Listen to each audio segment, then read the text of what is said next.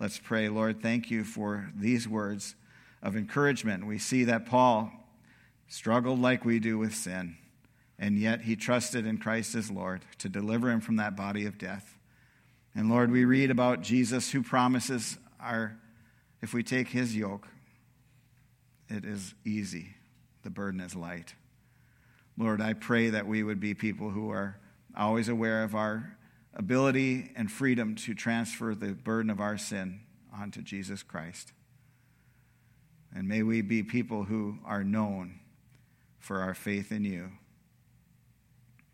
Thank you, Jesus, for those people who you send into our lives as an encouragement. And I pray for Jack Strom's family this morning that they would be comforted by the promises that he preached for those many years. Amen. All right, so we're in the book of Luke again at chapter 5, starting at verse 17. So if you like to look on your own, I encourage that, by the way.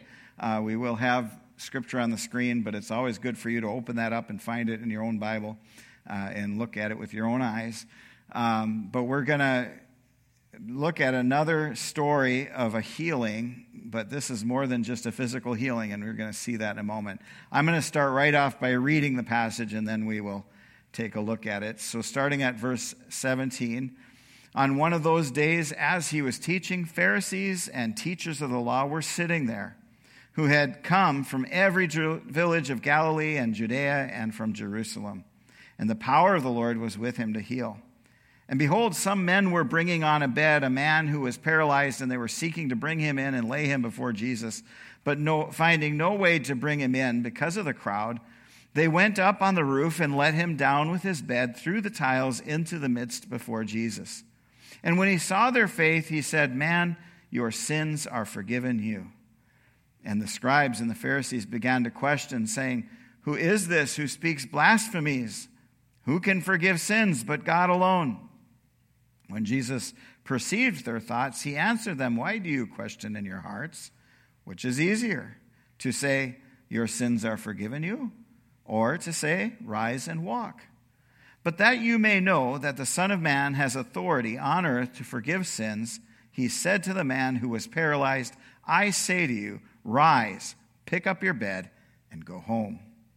And immediately he rose up before them and picked up what he had been lying on and went home, glorifying God. And amazement seized them all, and they glorified God and were filled with awe, saying, We have seen extraordinary things today. As we begin to look at this passage, I want to tell you some of you know these words, but I always think it's good to teach big words. Like my, one of my favorite preachers, Alistair Begg, said, You're, you're Christians now, you've got to learn some big words. So there's two words there's hermeneutics and there's homiletics. Those are the two words I want to mention. Hermeneutics is, the, is like a, a, a study, how, a, a, method of how to study the Bible. So it's, it's like a process you use to try to figure out what the Bible is saying in a particular passage. And then homiletics is the way you present it. So it's, a, it's preaching. Now, I just found a dryer sheet in my shirt. That's like, it's like, what's going on here? That's distracting. Okay. I was like, what's in my sleeve? I got a trick up my sleeve. Okay. That was unintended. Okay. So, at least you know I washed my clothes, right? Um, okay. So, uh, but homiletics is like the, the way of presenting the scripture. So, in other words, how to preach it or teach it. And the Bible college I went to, uh, we weren't as fancy, so we just called it Preaching 101. But that's what homiletics is. Anyway, I was talking to someone one time, and they were talking about their homiletics class. Um, and they got to the class in the first week, and the assignment was a particular passage for all the students. They were all supposed to come up with a preaching outline of how they would preach that passage. And as they did that, they came back the next week with their assignment complete and the assignment for the next week was the same passage, now do a different outline. So each student had to do a different outline, and they did this, I think, three or four weeks. The professor had the students come back in, he had them compare the different outlines they came up with from Scripture. And, and it was an amazing thing that they all saw look at all that this passage had within it as potential to teach from the Word of God. And his point was, the professor's point was that the Word of God is inexhaustible in the lessons that it can teach us. And so, as I was preparing to preach this message, um, I saw a lot of potential in there. And I didn't know, sometimes you see so much potential for different ways to go, you just sit there like, what do I do? You know? But there's at least eight sermons I could have preached on this passage. I'll spare you from that. But I, I asked myself, what is this passage all about? And I wrote down a few things with, to think about. One, one I wrote down was faith. Is this passage about faith? Of the, the man had faith, his companions had faith. Is it about faith? Well, it could be. Is it about perseverance? These guys, well, they couldn't get through the door, so they go and they make a way. They get, they do something kind of extraordinary, and they come and, and uh, make sure their friend gets in front of Jesus. So is it about perseverance? Is it about forgiveness? Jesus forgives the man of his sin. Is it about skepticism? The Pharisees and the scribes or teachers, they're, they're skeptical about Jesus. Is this, a, is this a lesson about skepticism? Is it a lesson about healing? You know, this is clearly a, a man was healed. Could it be a, a message just on healing? Could it be a message on obedience? He obeyed Jesus' command. He picked up the bed to go home. Could it be about God's glory?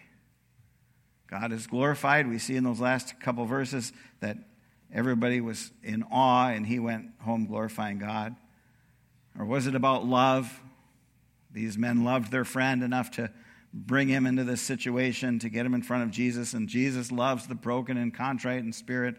So I was stuck on how to preach it. Sometimes when I'm stuck on how to preach it, I go to see how other people have preached it, and sometimes that helps, and sometimes it doesn't help at all. Uh, but John MacArthur, he needed three sermons to get to the, through this same passage, and his sermons are like an hour. So if you think I'm preaching too long, then there's other places you could go where it was much longer. Of course, there's places you could go as much shorter too. But uh, anyway, so, all of the possibilities that I mentioned, and probably a bunch of others, are included. There are many more lessons that could be drawn from this passage. Scripture truly is inexhaustible in the lessons that it can teach us. But I decided what we'll focus on is what does this passage tell us about Jesus primarily and how God was glorified. So let's go back and look at verse 17 again, and, and we'll get through this together. So on one of those days, it says, as he was teaching, Pharisees and teachers of the law were sitting there who had come from every village and of Galilee and Judea and from Jerusalem, and the power of the Lord was with him to heal. Now, if you've been around in the church very long, you've heard that word Pharisee. Uh, sometimes Christians call each other Pharisees, and it's usually a pejorative and a, not a very nice thing you would say about someone. Um, but sometimes we don't really know much about what that means, or we have a caricature of them. In other words, we have this kind of view of them that we see them in one way only. And I want to take a moment to just talk about what, what are the Pharisees? Who are they?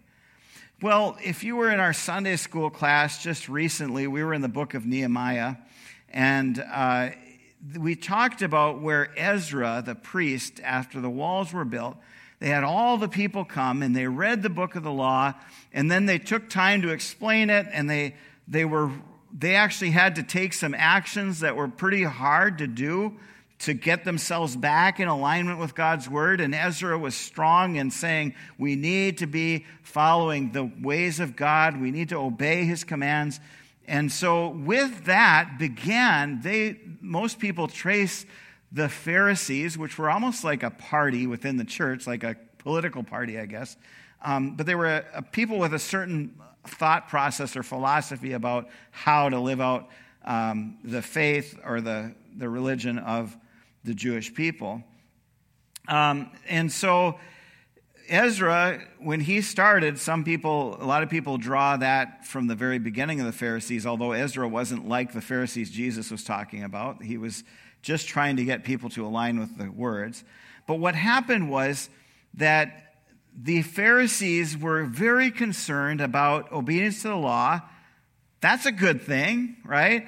So they built law, walls around the law. Around the law itself, they built walls.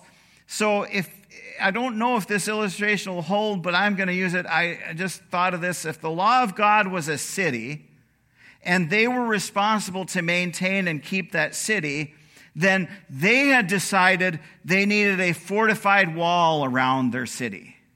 And if the law said, for example, don't use God's name in vain, they were so concerned they wouldn't break the commandment to not break God's name or, or to, uh, to not blaspheme his name that they built a wall around that and they decided we're not even going to ever say his name. If you never say the holy name of God, then in their mind you couldn't use it in blasphemy. What they probably misunderstood as blasphemy is not only the actual name of God, but anything you would attribute to him. Um, and so blasphemy happened regardless. But that was one of the walls they built around the law of God to say we're going to protect ourselves from even getting close to that violation by putting an extra wall out there. Another example if the law says to keep the Sabbath and not work on the Sabbath, then they would add all kinds of rules to keep them away from disobeying that law as well. And so their rules were the wall, and God's rule was the city, so that to protect themselves from assaulting the city, they built a heavy wall around it. Now, was this from bad motives? Not necessarily. But over time, it is this legalism that binds people. And really, Jesus said no one could even stand or bear up against the burden of all these rules. And if you think about it, they could not keep the rules God had already given them. So adding more rules did nothing more than condemn them in their own eyes, since no one could keep all of those rules.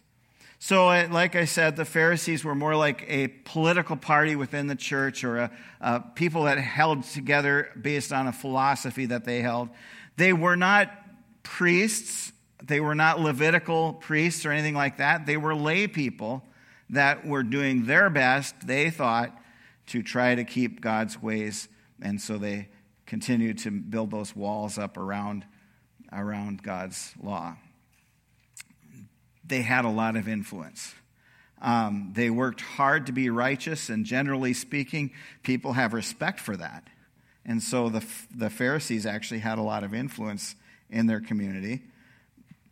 And over generations, though, it became less about protecting themselves from breaking God's law and more about enforcing their own. So that progression, I don't know how quickly that happened, but that was the progression that comes. And I think that's a warning for us, too, that if we feel like we have some uh, law we have to keep that's outside of God's law and we're trying to protect ourselves or others, we could end up being legalistic as well. So, um, anytime someone has a very strong position that they want to be righteous, uh, they, that's a good attitude to have, but they have to be cautious that they don't come to the point where we're adding rules our own rules of righteousness that aren't in the Bible. All right, so Luke includes that the power of the Lord was with him to heal in this passage. Um, there, there were these Jews and Pharisees, I'm sorry, the, the teachers and Pharisees that were there. Uh, by the way, they came to watch Jesus carefully. Um, obviously, they knew about Jesus. They made sure at this uh, time they were basically in the front row seat. Why? because they were trying to catch him in some error. They, they were out, you see this throughout Scripture. They were always trying to find some way. And, uh, and so we will see in a bit here how they uh, find something they think they're going to be able to use against Jesus. By the way, there are some that think this could have been Peter's house. It's not certain, but this was a house in Capernaum. Uh, we know that previously um, Jesus had healed Peter's mother in law, and she had gotten up and served them, so it indicates that the, he had at least some kind of a house for entertaining people. Um, but that's speculation, and we don't want to go beyond Scripture, but um, certainly we, we do know, not from this passage, but this, pas- this account is in Matthew as well and in the Gospel of Mark, and, and we know from, uh, from the other accounts that this was in Capernaum. All right, so moving on to verse 18, it says, Behold, some men were bringing on a bed a man who was paralyzed, and they were seeking to bring him in and lay him before Jesus. So last week we were talking about the healing of the leper. And the word leper, you may remember, we, I said it had a broad meaning at that time. It wasn't one specific condition, it could cover probably at least a dozen different skin conditions that were uh, possible within that. So today we're looking at um, another disease, but we don't know the exact disease. Uh, we know that he was paralyzed because in those days they didn't describe things that were medical the way we describe them. Okay? They usually just talked about the symptoms. Okay? Today we actually talk about, we often know the actual disease name and then we talk about the conditions. Um, and in this case, they, we, don't, we don't know exactly why he was paralyzed. Um, today we might say, oh, that person had a car accident and they had a, their backbone uh, damaged and their spinal cord was damaged and, and they're paralyzed. Uh, or we might say they had such and such disease and they're paralyzed. Uh, but back then they didn't always know what it caused it, they just used the description of the condition. Um, so, what caused the paralysis, we do not know more than the Bible tells us. But I discovered that a lot of people have had lots of opinions as you read different commentaries of what people think this was. And, uh, and they, it's almost like they want to make a bigger theological point than what's actually in the passage. And so we have to be careful with that. Some of them say, well, maybe he had paralysis caused by syphilis, which was common in those days. That was usually the result of some sin that had happened and, and uh, can result in paralysis. And the reason a lot of people like to put that with there is because Jesus pairs uh, healing here with forgiveness of sins. And so they think, oh, he had sin to get this disease or sin to, in some way that caused it. And so Jesus is forgiving the sin that resulted in the paralysis. Now, that, that could be true as we evaluate that he was forgiven and healed, but we simply cannot be sure. And we know from Scripture that we ought to be careful not to assume that someone's illness is directly linked to their personal sin, although this is a possibility. So, you know, it's a possibility, but we can't automatically assume that. That's when Jesus said, the, the disciples asked, Is this man blind because he sinned or his parents sinned? What happened here? And he said, Neither. Uh, it was so that the glory of God would be revealed in him. And so Jesus taught us that we don't want to assume that just because someone's got a physical ailment, uh, that, um, or, or any other tragedy in their life, really, for that matter, that it's automatically because they sinned. It could be, but it's not automatic. All right, so anyway, Luke uses this word behold. In other words, listen to this. He wants you to pay attention to this point. Some men were bringing him. Now, these men cared for their friend. They believed that Jesus had the power to heal him, and now we see that their faith goes beyond just thoughts. Their faith causes them to take action. In verse 19, finding no way to bring him in because of the crowd, they went up on the roof and let him down with his bed through the tiles into the midst before Jesus. Here is the persistence that love and faith combined will take. Now, sometimes we have the love and persistence to see someone through, to bring them to Jesus. We would like to pers- persist in that. But unless they're willing, we may not always be able to help them in that way. And certainly there's nothing in this text that suggests at all that the man was brought against his will, like they were dragging him there or something like that, or he was tied to the bed because he didn't want to come. We don't see any evidence of that at all. And so it seems that he was there willingly. I'm sure we all could imagine this scene in our minds and shake our heads a little bit, right? Like these men, they'd go so far to bring him to Jesus that they would come through the roof. And this is another thing the commentators can't resist speculating on the type of roof. Because in one of the gospel accounts, it says they dug through the roof, and in Luke, it says they moved the tiles. And, and so there's people that have written entire dissertations on what type of roof this was. Um, and, and, then, then, and then that gets at whether it was vandalism or was it something where they just removed parts that could be put back in place, that kind of thing. Um, in fact, I got a whole le- history lesson on roofs at that time in Palestine. and so I'm going to resist spending too much time on that because while that may be interesting in its own way, I don't believe the exact roof type has bearing on what this passage is actually teaching. Rather, let us acknowledge that these friends went above and beyond. Get it? They went above and beyond. Uh, they went above and beyond what many would have. They loved their friend enough to do extra physical labor for him. They loved their friend enough to risk being yelled at by the homeowner. They risked looking cheeky so that their friend could have a chance to be touched by Jesus. And their love resulted in action. And when their initial plan failed, they did not turn around and go back home. They persevered. I think so long as someone does not outright reject Jesus, we should persevere as we can on their behalf. Number one, we should persevere in prayer. We should persevere in love, kindness, gentleness, we should persevere in telling the truth, and we should tell the truth with grace. Jesus was full of grace and truth. We should desire that as well. In verse 20, when he saw their faith, he said, Man, your sins are forgiven you. So, whose faith did Jesus see? Well, that's another topic that the Bible scholars spent much energy discussing. Was it the faith of the friends or the friends and the sick man? Well, I think it is probably both. Again, there's no indication he was not willing to go. There's at least a mustard seed of faith in him. And if there was no faith, he would have refused to come. Jesus can take even a small amount of faith and turn it into a miracle.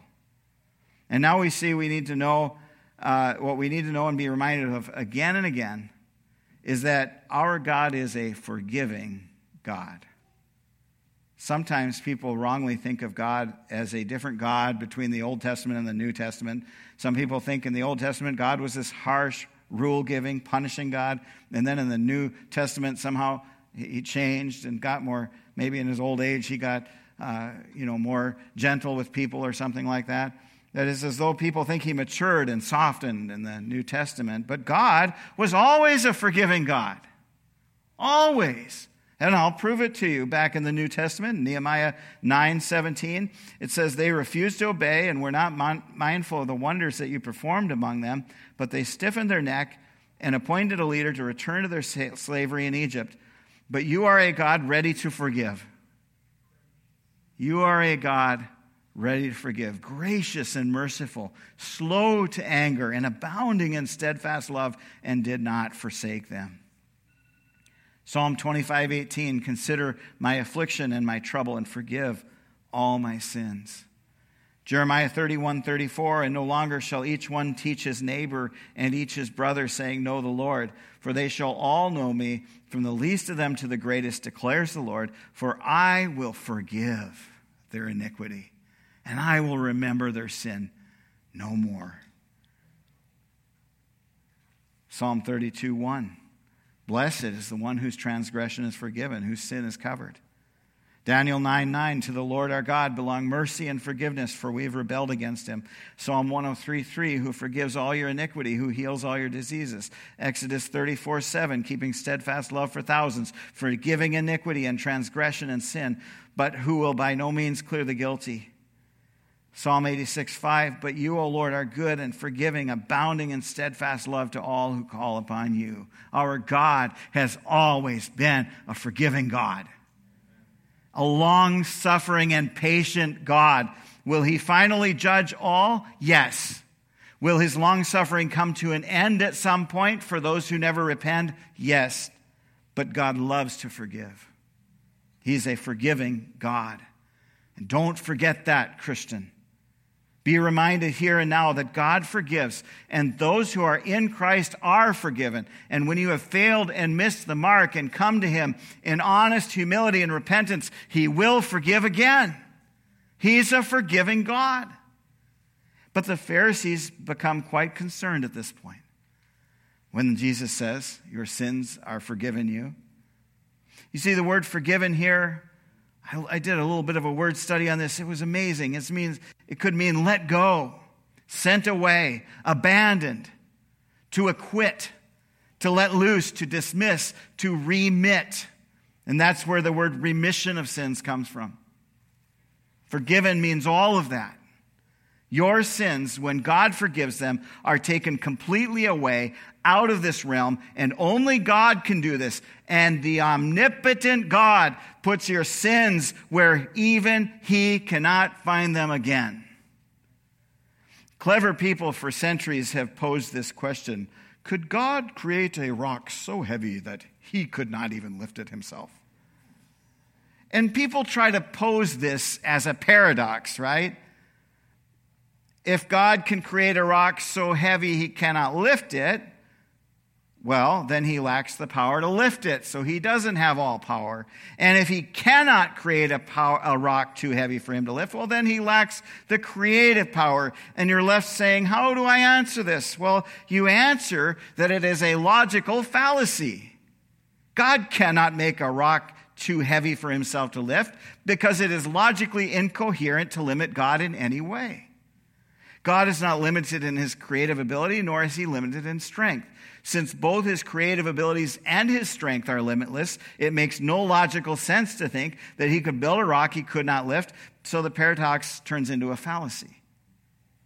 But here is something God does to limit himself He sends our forgiven sins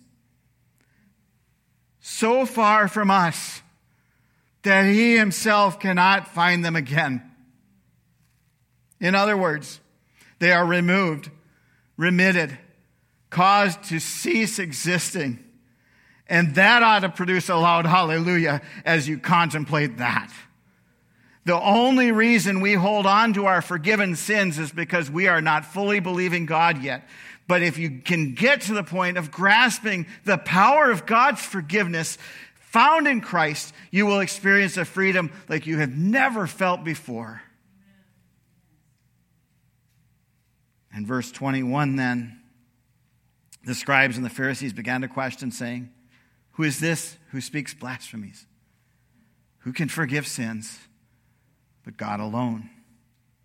The Pharisees knew their scriptures very well. Only God can forgive sin. Now, we can forgive each other for offenses. I'll pick on John. If John offends me, I can forgive John. But I can't forgive John of his sin against God.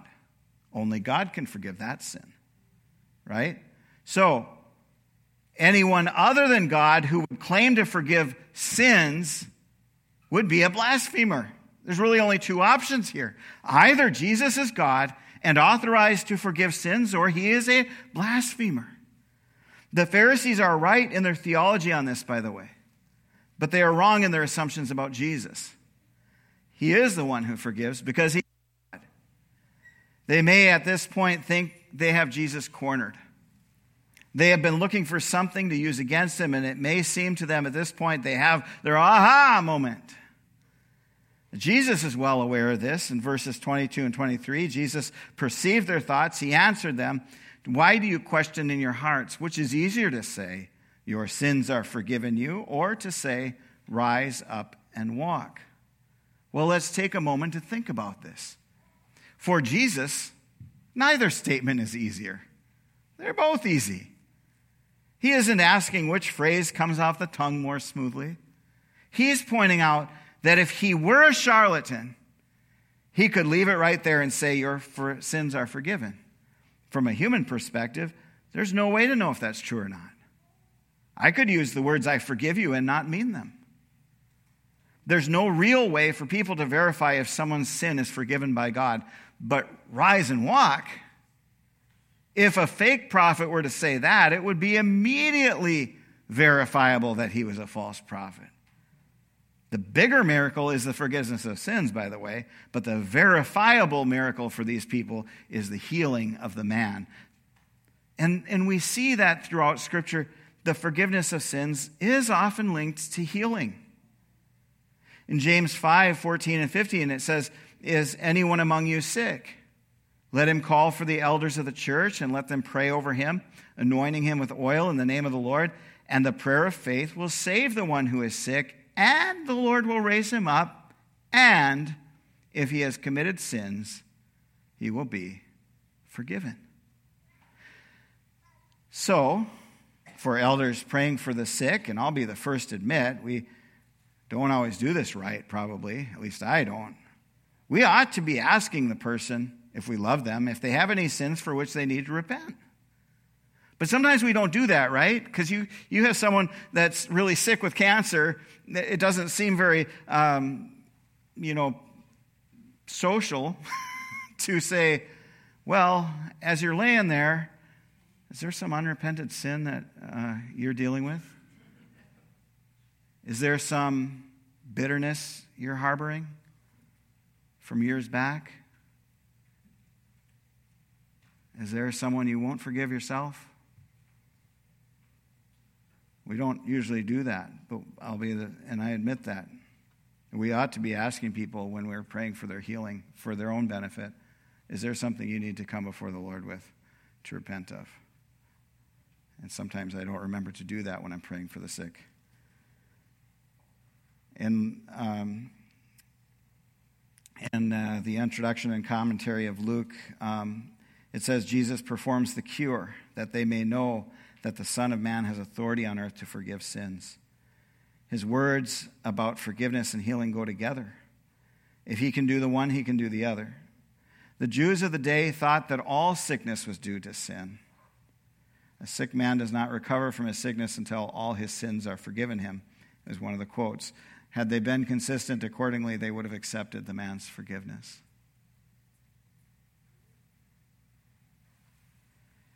Verse 24 then Jesus solves the issue as far as them trying to pin him down.